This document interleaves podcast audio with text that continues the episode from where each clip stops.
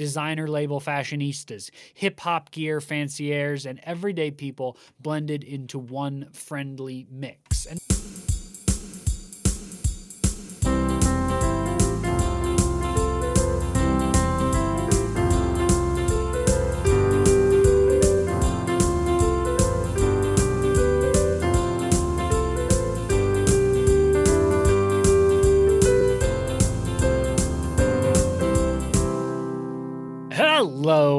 welcome back to No Script and Unscripted Conversation about theater's best scripts. I'm Jacob. And I'm Jackson. Welcome back, everybody. We're still coming down off of kind of a little bit of the, the, the high of the themed month, but we have exited that and are on towards the like last couple episodes of the season of uh, this uh, 11th season of No Script. That is right. We've only got a few episodes left in season 11, and then we will be taking a regular holiday time break and be back sometime in the new semester. So keep your eye out for that.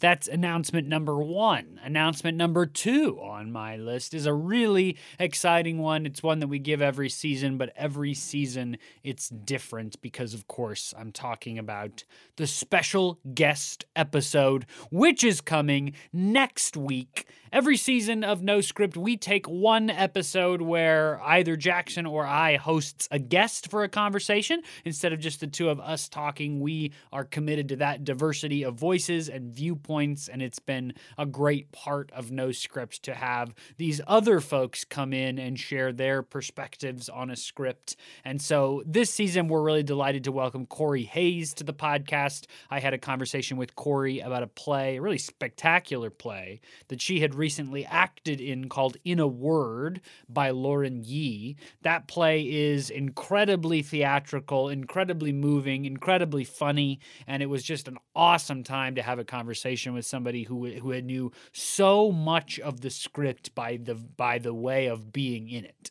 by that kind of knowledge of deep diving in hours and hours of rehearsal.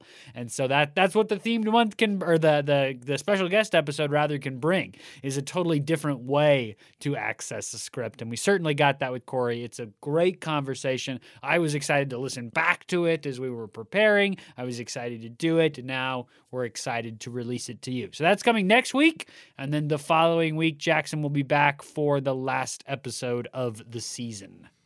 Yes, indeed. So get excited for that. I'll be gone next week, but you'll hear me again one more time before the end of the season. In the meantime, get excited for that special guest episode. We're excited to bring it to you. We're also excited to kind of talk to get the chance to talk about this script today um, and bring you another unscripted conversation about Merry Wives by Jocelyn Bioh.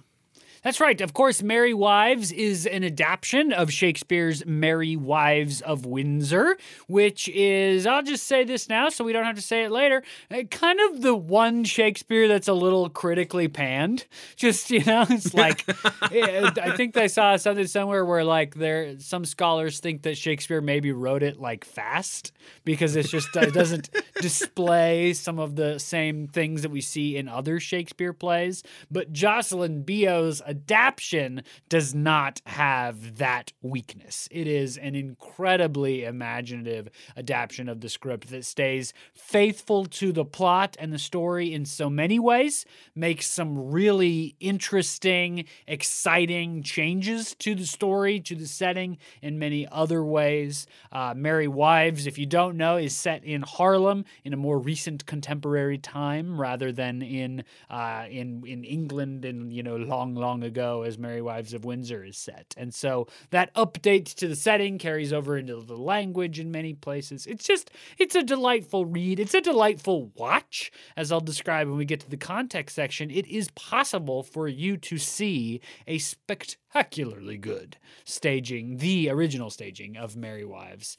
Um, and so I think this will be a fun conversation. I will say, as we like to say when we discuss these types of scripts, that this is a play about, by, and for uh, African descendants in America. That's who Jocelyn Bioh has put into the script. Jackson and I are just two white dudes. So, you know, uh, hopefully that our perspective, our conversation is interesting and engaging. We find it to be a mission of the podcast to share a diversity of voices. And so that is what we do. But we always encourage you to find other sources to check out the play and discussions on the play from other people the production that was done in Central Park that I'll talk about in the context section was really well publicized for some very cool reasons. Uh, but all that to say that you can see a lot of great interviews and conversations around that production that would be an awesome supplement and uh, to to our conversation. Yeah, definitely. Check out those interviews, check out the production, check out all sorts of like great uh, uh, articles and reviews and conversation starters in that realm as well. I'm excited to have the chance to talk about this play. Um, and also the, the chance to deal with adaptations. Um, uh, adaptations are a, a, love of, of, of mine. I know, I know it's a love of Jacob's. It's actually one of the earliest projects we worked on together were adaptations True. of classical scripts. So, uh, so yeah, it's, it's fun to have the chance to, to uh, have that conversation around, around Merry Wives lives and around kind of recontextualizations and and continued life being breathed into classic plays. So it's a, it's an exciting uh, a conversation for that reason as well. We'll get to all that though in just a minute. Before we jump in, I wanted to say thank you to all of our patrons over at patreon.com slash no script podcast. Thank you all so much for being a part of the no script community and helping make this show possible. We love getting to have these conversations and and and uh, kind of uh, having wide range of conversations across a bunch of different types of scripts, genres, times, um, and the patrons over at patreon.com slash no script podcast make that happen. If you're looking for a way to help out the show, if you're looking for a way to get involved in the show a little bit more, uh, kind of have some other conversations, or uh, uh, kind of be in the know about how what scripts are coming up and things like that, uh, the Patreon community is a great way to do that. We have a number of different tiers, the lowest one being just $1. We've really committed to that $1 amount.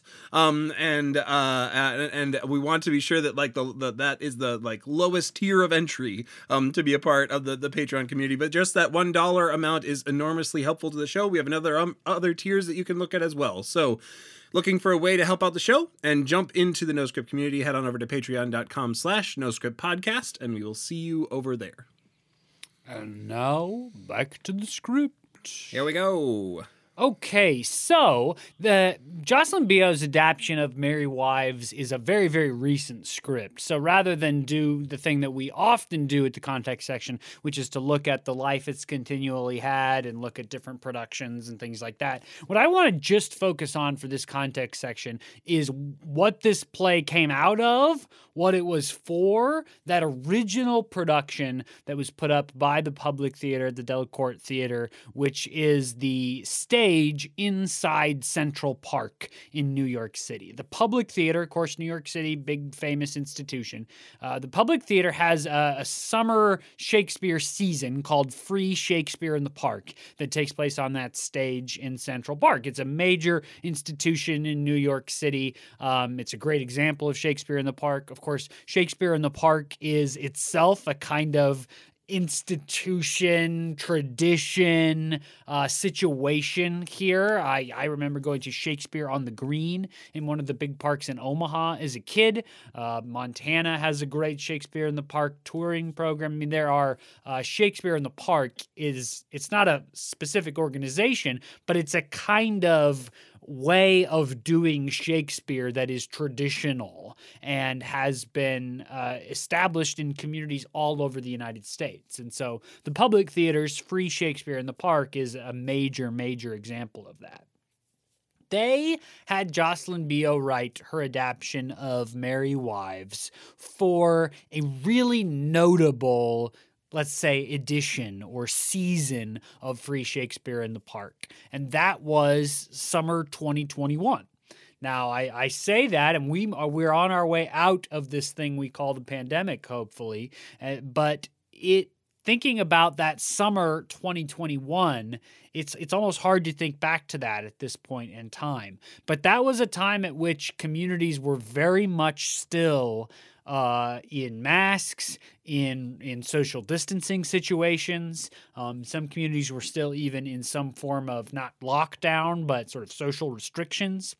And so when summer summer summer 2021 comes around rather the public theater and their free shakespeare in the park program says we need something to sort of celebrate communities to celebrate the boroughs to uh, enjoy bringing people back together. Of course it's already an outdoor theater event just by its nature. So it has that going for it coming out of COVID.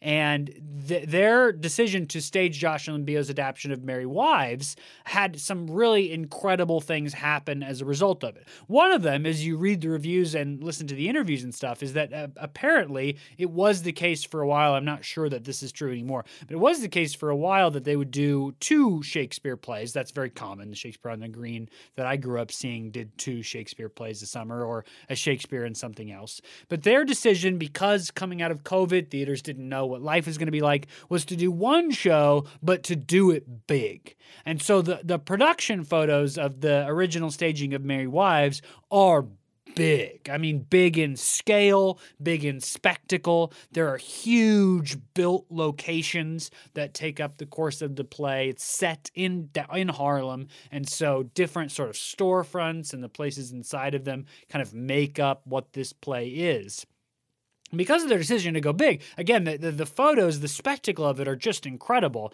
And it was a huge community event. People came out for theater on the back end of COVID, and it became a kind of New York City celebration of getting back to the arts and getting back to an art that was celebrating the community in New York City by doing a Shakespeare. Um, there's a great moment at the end of the play where they actually go into the sort of uh, an in, in, in uh, an interior city park or sort of forest park like landscape, and the design had the storefronts and the the Harlem block that they had built open up to reveal the real Central Park as the kind of backdrop for that. Apparently, it was, it was just just incredible, and so that's where this play comes from and comes out of. Um, helping theater to come back to life after the pandemic, which is just, I think, an all time awesome thing to celebrate. This past year, the Shakespeare in the Park was they they did Hamlet for the public theater, and Kenny Leon, the famous famous director Kenny Leon, uh, uh, directed it, which I just have to imagine was incredible. I wish that I had seen that. Um, if I'm in New York City in the summer, going to the public theaters, free Shakespeare in the Park is like one of my bucket list events to go participate in. Yeah, yeah, definitely. Uh, the the it sounds like such a cool. I, love I love the description you gave. Such a such a cool production last year, and all the like the production value thrown into it would be really cool to see Hamlet there too. Yeah, super super fun to go see. And so that production of Merry Wives, because of its popularity, because of the quality, because in part of the spectacle and the beauty of the production, and in part because of its importance as a theater cultural moment coming on the back end of the, the pandemic, ends up being part of the PBS Great Performances series. If you're not familiar with this series, PBS goes and films really notable pieces of theater and sort of archives them. You can see a lot of them. You do have to pay, it's not quite free to access. Um, and it's not, I will say, it's not quite the archive or library that like the National Theater's online library is these days. But PBS's Great Performances still has incredible things on it. You should check it out if you're just looking to see a play from your couch someday. Not totally sure how I feel about that, but that opportunity is available to you. And you can watch this staging of Merry Wives, this incredible celebra- celebratory staging of Merry Wives in Central Park is recorded as part of PBS's great performances. Even if you don't have the time or the interest to go through and watch the whole thing, although it's it's short, it's like less than two hours. Um, watch the preview, look at the interviews and the production photos. I think you'll be inspired by like what a thing this was in the summer of 2021. Yeah, yeah, definitely check that out. Uh, uh, and and yeah, yeah, definitely check out check out the script too. I'm excited for the conversation around it. I'm gonna give you just a little bit of synopsis around this play. I'm gonna be glancing in my synopsis of this one, um, but uh, kind of highlight a couple a couple key differences perhaps um, from the the uh, original Merry Wives of Windsor. Um, the most important uh, sort of synoptically different thing is the setting, which we've already um, uh, talked about. This is the the setting for this play is 160 16th Street, Harlem, USA, and the time is the present day. More on that later. Um, the uh, the uh, the the characters of this play are all um, very familiar characters, although you'll notice some differences. And so I'll just kind of like read down uh, the the character list for this play real quick. Uh, notably, the, the the playwright has included the note that all characters are Black American and or of African descent and are to be played by Black actors. Thank you. Um, the uh, uh, uh, uh, top billing in my script, as is, is often the way when he shows up in the in plays of Shakespeare's, is Falstaff. Falstaff is American, the neighborhood trickster. You have uh, Madam Nkechi Ford, Nigerian entrepreneur and laundromat owner. Madam Ekua Page, Ghanaian and a socialite. Mr. Nduka Ford, Nigerian, very proud and wise. Mr. Kwame Page, Ghanaian, well-intentioned and kind. Anne Page Ghanaian, the beautiful ingenue, Dr. Caius, who is Senegalese, the flashy neighborhood doctor, to be played by a male identifying actor, Pastor Evans, Liberian, the loving neighborhood pastor, to be played by a male identifying actor, Mama Quickly, Nigerian, the fun loving, scheming auntie of the block, Shallow, Nigerian, the well intentioned uncle of Slender, Fenton, Ghanaian, honest and pure, who also plays Simple, American errand runner and hustler, to be played by a female identifying actor, Pistol, American. Falstaff's minion also plays Slender, who is Shallow's nephew.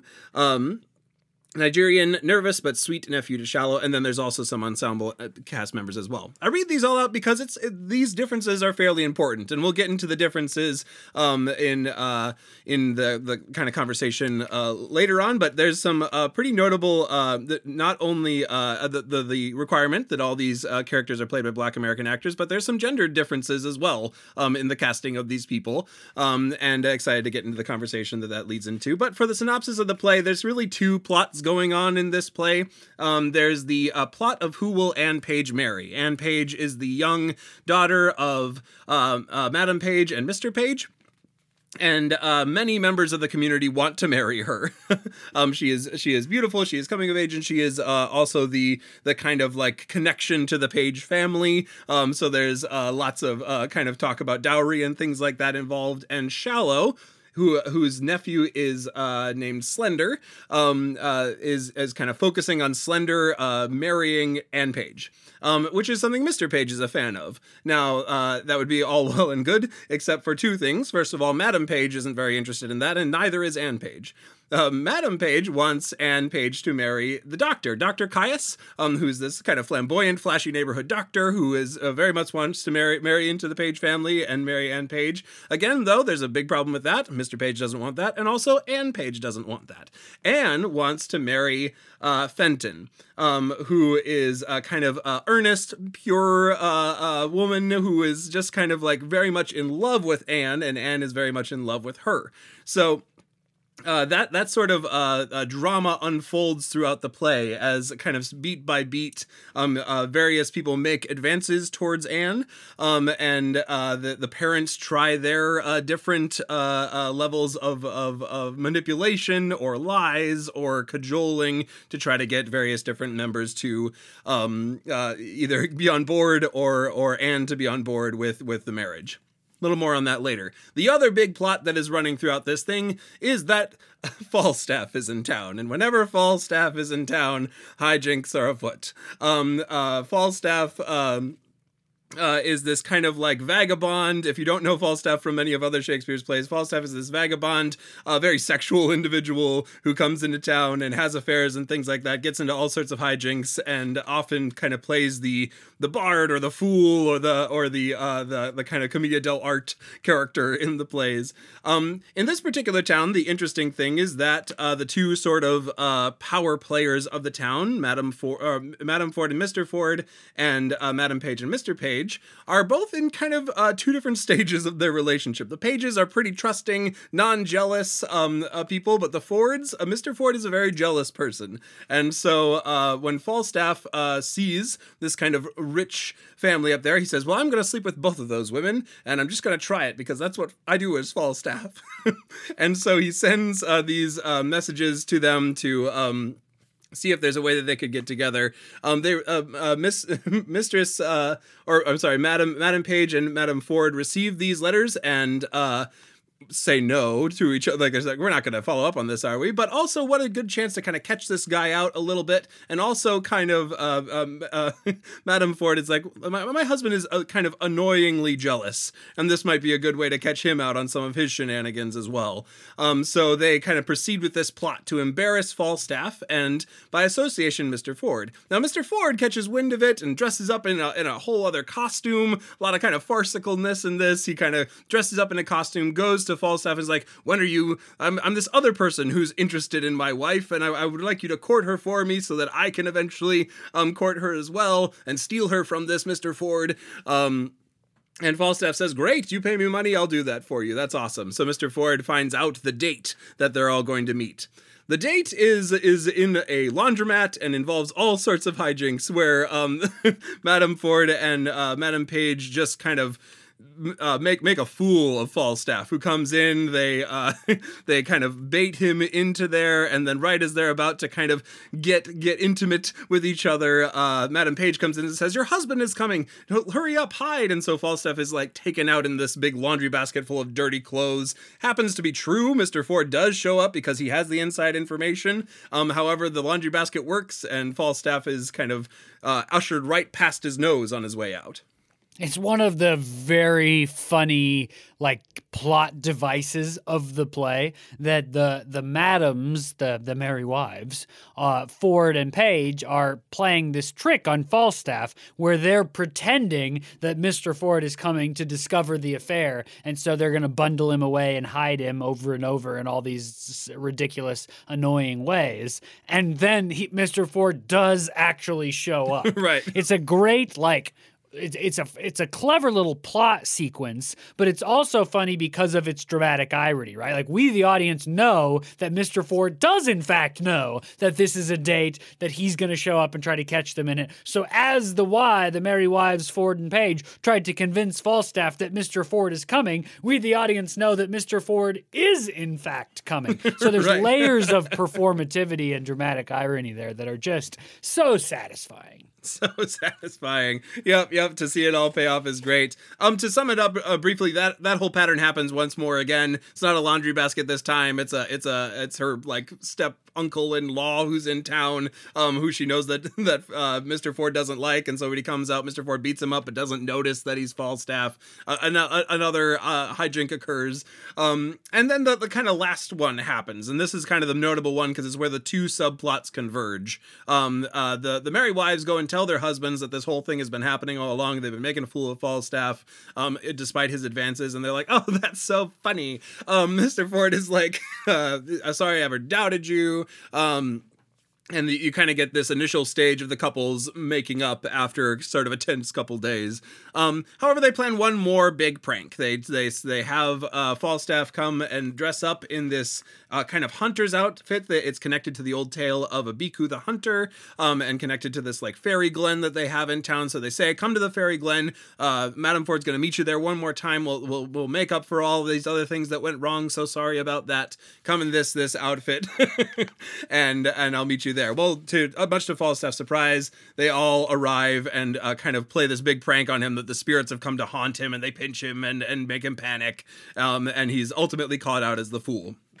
The other big thing that happens during this is each of the parents subsequently plot their final move with their daughter Anne Page. Um, Anne is uh, kind of set up to uh, marry Caius, um, uh, and then by by by the mother, um, by virtue of uh, she she'll be wearing a spirit mask, and she tells Caius to take away the person who is wearing this colored spirit mask. I believe it's a blue. I'm going to be wrong about that. I think actually that one's white. That one's white. Um, One of them's white and one of them's one blue. of them's blue. and that's actually weirdly different colors than the original Shakespeare. Yeah, For some it is. reason, the colors change. I don't know why. yep, yep. So uh, Dr. Caius is told to take away uh, uh, Anne, who will be wearing a, a blue mask, and go get married. Um, and uh, Mr. Page tells Slender to take away Anne Page, who will be wearing a white mask, and go away and get married. Um, Anne Page fools them all. She uh, is not wearing either masks. Um, and is has kind of set up two different people um, for these two people to take away with them. Um, as she, in fact, goes off, runs off, and um, marries Fenton. Um, each of the parties come back after their marriage cer- ceremonies, and uh, Shallow is like, this is an Anne. Oh, this is actually someone who I, uh, is very attractive. I don't mind this at all. Um, and his story kind of moves on. Caius ends up marrying another man, and he's like, "Thank you so much. This is awesome. How did you know that I actually wanted to marry another man? Thank you." Um, and uh, he happily goes off after having gotten married, and then Anne emerges, and in a notable difference from the previous script, tells her own story about how the whole uh, uh, last con worked there with the masks and marrying Fenton and uh, the whole thing kind of wraps up very neatly. Um, the one character who I, I, I, meant to insert into my synopsis throughout this um, and forgot to is Mama Quickly. Mama Quickly has been a pivotal character throughout. She's the go-between. She is one of Caius's employees, um, but she's also Anne Page's friend. So at one point or another, all three of the suitors have um, uh, enlisted Ma- Mama Quickly to uh, to put a good word in for them. And by the end of it, she's like, actually I, I'm I'm close with all these people at this point. I'll I guess I'll just see what Anne wants, and so uh, she's been, but she is she is this kind of like go between uh, for for all of these characters throughout, trying to figure out exactly what Anne wants and how to make that all happen. Eventually, at the very end, a big feast is thrown. Everyone gathers back together, and uh, even Falstaff, poor Falstaff, is inv- invited to the dinner to celebrate the wedding of Anne Page and Fenton, who are, uh, despite their uh, trickery um, and a successful con of everyone, are uh, Fenton is welcomed warmly into the family by the Pages, and they all go off to have a grand wedding festival together. There you go. That's that's my my rambling uh, synopsis for for Merry Wives. Merry Wives, yes. Jocelyn's adaptation does uh, a couple of things that I think are interesting in terms of adaptation. First of all, she does what a lot of Shakespeare adaptations, and even if you're performing the Shakespeare uh, text that you would probably do to some degree, which is cut. This thing is cut way, way, way down. Like I said, it runs less than two hours. It's a really quick read. It's it hits, I think, the major plot points without overly dwelling on the things that are confusing. She adapts the jokes. She cuts a bunch of characters. Right? There's like Which, there's like a half dozen different servants in Which, original like, Merry yeah. Wives of Windsor. in my like re- quick read through of them, I, I was like, super makes sense to cut these folks because a lot of them are like scene change characters. Yeah. Oh like gosh, it's like yeah. the host of the the hotel who's talking with a completely other character about a governor coming to town. Um, and so I I thought like, that her her her adaptation in terms of cutting too became really noticeable. Uh, it's towards the end. It's like late in Act Four, early in Act Five. Everybody is getting set up for this final big fr- uh, prank wedding scene at the the fairy park, right? And so all these different parties have all these different pranks and and schemes that they're trying to work out. And so there's all of these scenes right in a row in the original Merry Wives of Windsor where different groups of people come on and cement the plans for their part of the scheme or prank. And when in Jocelyn's adaptation, some of those scenes are one line long. It's yeah. just like people come on and say, "Here's the plan," and then they leave. Come on and say, "Here's the plan. the plan," and then they leave. Instead of these protracted, ongoing conversations to set up the plot points, she just keeps it rolling along, which I love. Um, but we, I mean, we, I, I don't think there's any way to to overlook the major adaptive move that she made, which is to change the culture and setting of this play and, and make it about African American folks, African immigrant folks who are living in Harlem. And the the the attitudes, the language, the culture that is brought and breathes life into this play as a result is a major part of what is happening on stage and is just truly delightful. It is, yeah, yeah. Just just delightful to spend time with these characters, hear things from their perspective a little bit. Um, the the themes Jocelyn Bioh talks in in talking about adapting this play talks about the like resonance of the themes of Shakespeare because Shakespeare is talking about you know class differences, wealth differences, uh, status, relationship within families, um, and so all of these things are are super super still still very relevant. And so the resetting of it um, uh, with with all um, African American characters characters in in the in the script um, uh, really really gets you a chance to engage these things um, and and and and enjoy enjoy hearing them from a fresh perspective, and also represents a whole other a whole other uh, a group of folks than what is typically welcomed in Shakespeare. So this this play is really important for that reason as well.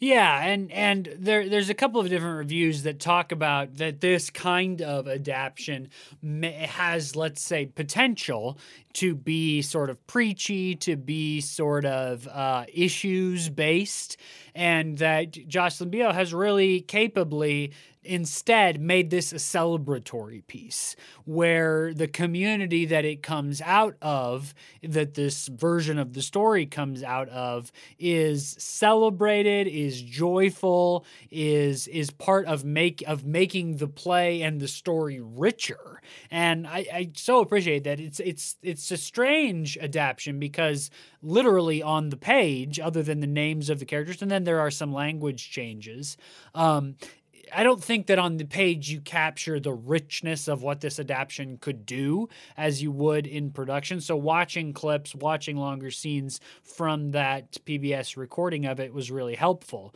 Um, the one reviewer from ver, the uh, Variety.com talks about how uh, the costume designer gives colorfully appointed West African immigrants in traditional garb, designer label fashionistas, hip hop gear fanciers, and everyday people blended into one friendly mix. And then I think a really interesting part of this review that I'm just going to read straight from. Sometimes they roar in protest. Black Lives Matter becomes a crucial part of Bioh and Ali's Merry Wives near its gorgeous tree lined finale with an impassioned speech from the neighborhood friend to all, Mama Quickly. BLM might, activist ardor, the right to freely live without violence, and the West African South Harlem spiritual experience is tied together in a fashion deeply rooted in the voice of the gods and those that heed their words. The thing I didn't talk about in the context section, which I wanted to save to talk about around the script, is that the other thing that's happening in American culture, I mean, there's a lot of things, but two of the major things. One's COVID. We talked about that already. But the other thing is the Black Lives Matter protests. And to stage an adaptation of Shakespeare, a white playwright who wrote plays for white people, including the plays that have black people in them, of which there's only two black characters. And those two black characters were in Shakespeare's day played by white people in blackface. To take that a play, a play out of that culture, and stage it with instead like the the culture of West African immigrants in Harlem in the middle of a huge upheaval in American culture around the rights of black people to live peaceably and unperturbed in this country is a statement in and of itself. Yeah, absolutely, ab- absolutely, and and yeah, stay, stay right in the middle of New York, um, right, right, the kind of first play that we all gather back together again. Yeah, it's impossible to not uh, also also notice that, and and also not celebrate that along with the play. Um, uh, that that that that these characters um uh, are are on stage, are on stage together, and and and get to engage this story and tell this this facet of the story. Um, so there's there's that language in there. Uh, you also mentioned the like there are some current cultural references in the play. Um, LeBron, uh, LeBron James, James, makes a yeah. really yeah yeah yeah. Yeah. There's a great joke in there about LeBron James and goat horns. That yep. is just awesome. Yep. There's also a pretty uh, distinct uh, Falstaff monologue that um uh, that is is right in the vein of what you're talking about about like he comes out after his second um second uh, trick uh, that was played on him. He's he's found out in the audience and has this sort of um, monologue that is very culturally specific, or not culturally, um, time socio-economically, you know, it's very specific to the time of when the play was written. Um, it, it talks about how this has been a rough year. We've been locked inside for a long time. All this stuff is happening. Um, how can you blame me that I want to go and and and have this relationship with the yeah, just, Wives? Uh, just to catch exactly how specific it is. Remember, this is the summer after the year of COVID, right? I, I understand COVID went on longer longer than a year. I'm just speaking in shorthand. So Falstaff, after getting tricked, like you said, say, he says a couple of things, and then I'm just quoting. It's been a long, hard year, y'all. Couldn't go to the clubs, couldn't hit up the bars. Liquor stores was closed all early. Been stuck in the house just eating snacks, watching Netflix, bored out of my GD mind. You know what I'm talking about. So can you blame me for trying to get with Madam Page and Madam Ford? You know, those are some merry wives. Yep. yeah, so it's a very very specific monologue. Talks a lot to what you what we've been already been talking about. Also, it's though it's included with a note. Um, uh, and I'll just read the note real quick that says, "For future productions, there is a permissible improv encouraged here to fit the type of the stage, theater, or venue the production is being performed in. Thank you." And I think that's that's that's a great note. That's an important note, um, especially if you're going to set the, the the time of the play in present day. Um, something that so specifically grounds it in a specific time. Um, having permission to sort of have that improbability um, uh, makes the play feel alive. At least for me, at least reading the the script, it, it makes it. It's a great note from the playwright to say, yeah, I acknowledge that this was something specific that we planned for here, um, and also I want it to feel like like vernacular wanted to feel specific wanted to feel valuable and relevant to your theater as well. So so i, I really appreciate that that monologue. It's a monologue that is doesn't have a mirror in the first script. There isn't a falstaff like comes out and talks to the audience about being tricked um monologue at that specific point in the play. So uh so it's uh it's I, I i'm grateful for its presence in this script no, and I actually want to talk about Falstaff a little more here in a second. But I also want to note that just because I'm me and I'm going to be annoying about it, as you say, the script does say present day, and yet it's very clearly set the right after COVID. That's like specifically named. So I don't know about that. It's like I, I, I might have just put summer 2021. Those hey, that's my inclinations. I've complained about it enough in different contexts. I, I knew I knew it would tee you up a little bit if we if I spent a little time on it. so, but Falstaff. So you mentioned that the, that this monologue doesn't have an equivalent in Merry Wives of Windsor. What also doesn't really have an, an equivalent, and I'm not like an expert in Merry Wives of Windsor. I've read it many times. I read it in preparation for this, but I don't have the knowledge of that like I do other Shakespeare's per se. But my, I mean, my interpretation of Merry Wives of Windsor, the diff, one of the changes is that in the original text, I don't really ever see Falstaff getting as defeated as he does in this version of in this version every time falstaff is pranked or kicked out or thrown in the sewer or whatever he basically says boy that was the worst. Yeah. i don't want to do this anymore. That was terrible. I'll just give up and then somebody comes along and convinces him not to. But in the in the original Merry Wives of Windsor, Falstaff's like go get 'em attitude just like seems never shaken. Yep. He comes out of each prank and is like, "All right, back on the horse. I'm going again." Right. yeah, he's indefatigable. Um, uh, just kind of continues to, to be like, well, that was that was another part of my merry life. Um, and here here I go. He's he's an interesting character for that. He's interesting to think about across the breadth of the plays that he jumps into. Because in this play, I think you're right. He's got this sort of like, especially in the classic plays, he's got this sort of like plucky, continuous. I'm just just the the the dirty old man, the pantalone. The, I just keep doing this thing. It's what I do. It's what I do. And then his his spot in the Henry plays is a really interesting role in an otherwise pretty heavy play. and I just want to be clear too, in case you all don't know, this is it is the same Falstaff, and there's yeah. not. It's not even like we're assuming it's the same Falstaff. The original Merry Wives of Windsor script contains a very direct reference where some I forget who, but somebody says something to the effect of like, you know, Falstaff. He used to hang out with the prince when the prince right. was like a ne'er do well. it's like, oh yeah, okay, exact same guy. It's not a different guy, right. same guy. Yeah, and set yeah. in the same time. This is like the Falstaff side story to the Henry plays. yep, yep, yep. And and he's still off to his his strange things that he does. Yeah, no, he's such an interesting or such an interesting character to try to track across many of the of the Shakespeare plays. One of the few like repeating characters in it. There's repeating archetypes, but it's interesting to have a repeating character across all, so many of the plays. So so yeah, I but but then I agree that this this this version or adaptation of of Falstaff is like a little bit more um I don't want to like it's not quite dopey, but a little bit more like um uh he's he's just able to be fatigued. he's just able yeah, to be I, gotten to a little bit more. It, it, does seem to me like one of the things that that Jocelyn did is invest the characters with a little more real reactions to their situations. I mean, I, I, said at the very beginning of the podcast, of all the Shakespeare plays, Merry Wives of Windsor gets the most criticism for just not showing the depth of like human understanding that a lot of the other Shakespeare plays show. I mean, again, for his time, Shakespeare is absolutely celebrated for how deeply he understood psychology and not like psychology in books, but just like the actual way people think and interpret and process events. It's incredible. I mean, the, the set speeches show people thinking in the way that people really think. For, you know, the 1500s and 1600s, that's incredible.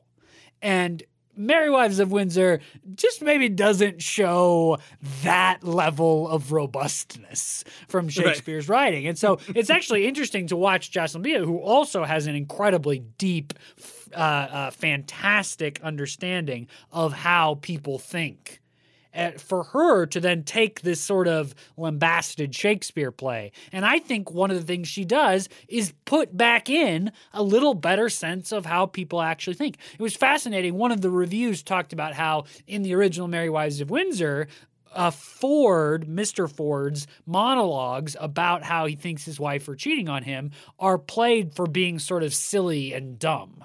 And that in Jocelyn Bioh's adaptation, th- this dude actually seems like he's in some pain.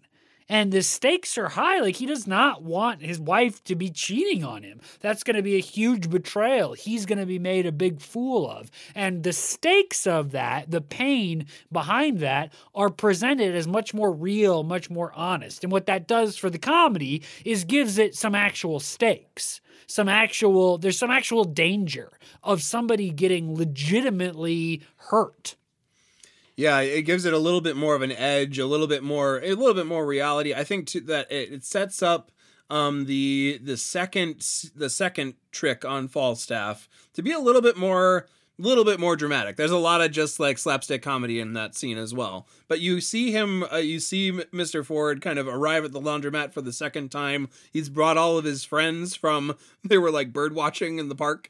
Um, but he went to went to all of his friends. Was like, no, this is happening again. You gotta come with me. You gotta catch him out right now. Um, and he shows up and and there is this like real sense of I, I think I might have messed up big again, um, coming from uh, Mr. Ford, who who like manages to get them all to keep checking the place with him, misses Falstaff in his his garb, uh, and in, in his disguise. But yeah, there is this real sense that he's he's got a lot more riding on this um, and could have his friends like say to him this doesn't look good on you or something to that effect. This is this is looking kind of bad.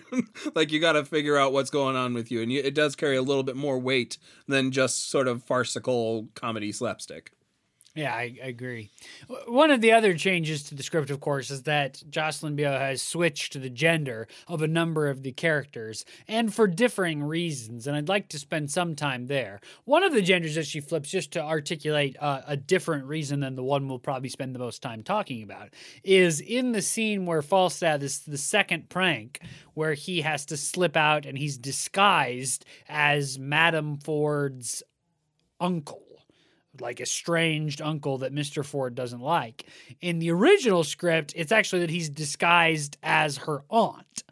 And the, the of course the the unfortunate thing about that is that the joke of the scene is that Mr. Ford like beats this person in disguise, not knowing it's Falstaff, believing that it is this relative of his wife's that he absolutely hates for some reason that we never get a lot of info about. But he like beats her with a shoe off stage, and, and in the original script, Falstaff says like I'm like black and blue and all different colors from the beating so pretty severe beating and of course the you know, it's uncomfortable because that is like it's a woman beating joke that is made in the original Merry Wives of Windsor. So Jocelyn switches that for this play and makes it her uncle. Now it's still, you know, incredible, awful violence, but uh, right. she takes she she intentionally switches the character to take out the ju- the punchline being a woman being beaten.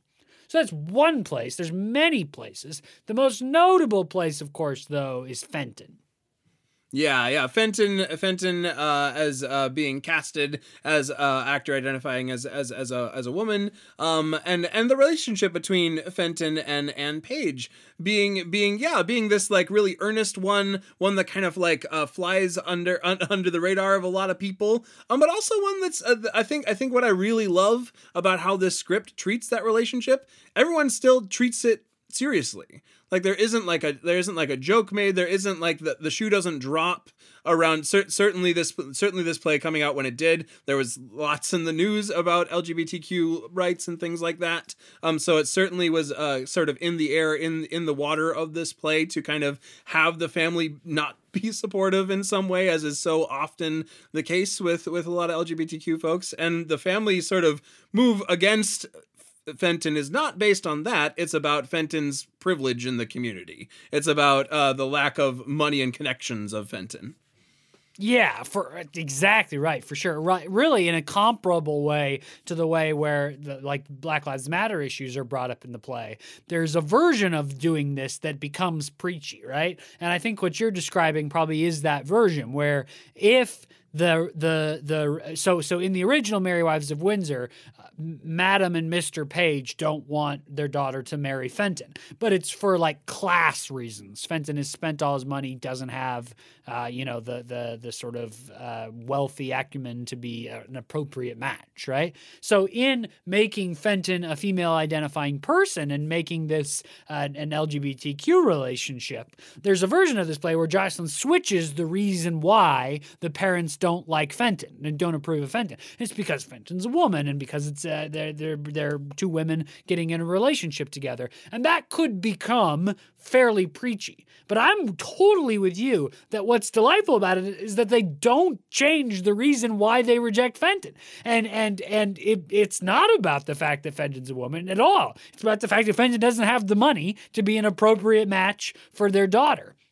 And so, just in the way that just the fact of staging the play in this way is making political commentary, is making a statement without needing to layer on a bunch of additional speeches or material. The casting of the role is part of the commentary being made, and that makes it so delightfully I'm not sure subtle is the right word, but it it actually what it is is that it ends up being celebratory as a political statement right? It, we can celebrate the fact that the play ends with that relationship being the one that is held up as true love, as the way that that this play should have ended, right? It's comedy, it ends in weddings. That's the way the play should have ended. The celebration is the political statement. Yeah, yeah, the celebration and the welcome, the the the the uh, lack of consequences, um, all of those things uh, allow it to be this this kind of lovely, lovely statement that we all can can see. We all know the the water in which it's swimming, and we don't have to hear it specifically Say It, uh, maybe it's not subtle, but it is controlled. There's a lot of self control in in that character, and I think it really pays off um, uh, uh, for for the end of the play. And here, here's my my point, my uh, time rather to be a little preachy for just a second. And my guess is anybody that disagrees with me or that will hate what I'm about to say probably isn't listening anyway. Probably not listening. Yeah. So, but but here's what I will say to those out there who see contemporary Shakespeare stagings where LGBTQ characters and relationships appear, and you cross your that's just being as a woke, political, right. politically correct. You are just just wrong. Yep. You're wrong about a lot of things, but you're specifically wrong about that.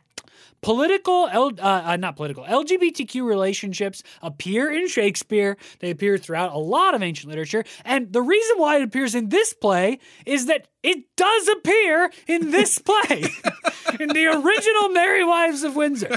You're just wrong about that. Now, what happens is in the original Merry Wives of Windsor, LGBTQ relationships are held up as a joke. They're the punchline at the end of the play. How that works in the original script is that the two other suitors of Anne Page, the doctor and the, the nephew character, they end up getting tricked in the middle of that big spirit mask scene at the end, and they slip off with someone who they think is Anne Page to go get married. And and the person that they slipped off with is not Anne Page, but a boy right? And so they come back, and one of them even said, one of them is like, "I accidentally married this boy." The other one's like, "This was a boy. I was supposed to be marrying a girl," and it becomes a joke. Oh, how silly they ended up with boys. And Jocelyn changes that and, and away from being a joke and into being a celebration. The doctor, who does actually end up with a male identifying person, is delighted. And the other person ends up with a female identifying person who he is delighted in. Everybody's happy at the end, including Fenton and Anne Page. And we celebrate rather than make a mockery of. But the idea that woke folks are just adding in gay people to the Shakespeare plays is stupid. That's you're not right about that. yeah yeah and and yeah yeah the, the the way that it that it definitely like leans into that and also the the celebration of it. Celebration is just like a good word for this script this this this script is a celebration of a lot of things it's certainly a celebration of black americans it's certainly a celebration of lgbtq folks it's certainly a celebration of being able to go back to theater again um so all of those things are are wrapped into this play we're, we're nearing the end of our time for this particular conversation anything else you want to throw in towards the end jacob or or you feel I, I, okay? I love adapt. You and I both love adaptions. This was just such a delight to see as an adaptation. It's a very faithful adaptation, despite the major changes to culture and gender of some characters. The story remains so much intact, and what's layered onto it are the delightful things that make it present in contemporary America instead of a story from whatever century England. So I, I just want to really give props for the faithfulness of the story and how great a job Jocelyn Bioh has done making it about today. And that Yeah. that's a fine balance to walk and it's done really well. Yeah, definitely, definitely. Uh, find find this play, find the scripts, find the conversations around it, find the recordings of it.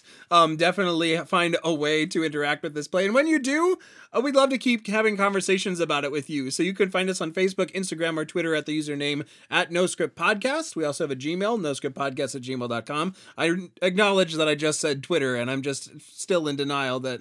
That it's not called Twitter. Um, so, so you can find us on any of those. It's social gonna be. I, here's my hot conspiracy take. It's gonna be Twitter again. It won't Yep. be too long before it goes back to being Twitter, and that maybe was the point all along. That's my There conspiracy brain for just a second. Elon, that's what I think. I think this whole thing has been a a, a ruse. a clever ruse. Well, in that case, I'm just being evergreen then. So find us on any of those sites. We'd love to keep talking about Merry Wives with you. Absolutely. If you enjoyed this conversation or any of our other conversations across 11 seasons, please recommend us to your family, your friends, anybody you know that likes theater, writing, conversations about theme, story, character, how things are written, how they're constructed. Send them our way. I think they'll like the podcast. We will be back next week with our special guest, Corey Hayes. Corey and I had a great conversation, and we're looking forward to sharing that with you. You can find us on Apple Podcasts, Google Play, Spotify, YouTube, and you can like our Facebook page where a link to the new episode is posted every Monday right there for you to click and play. We got two more scripts left of this season. Looking forward to having those conversations. But until then, I'm Jackson. I'm Jacob. Thanks for joining us for No Script the Podcast.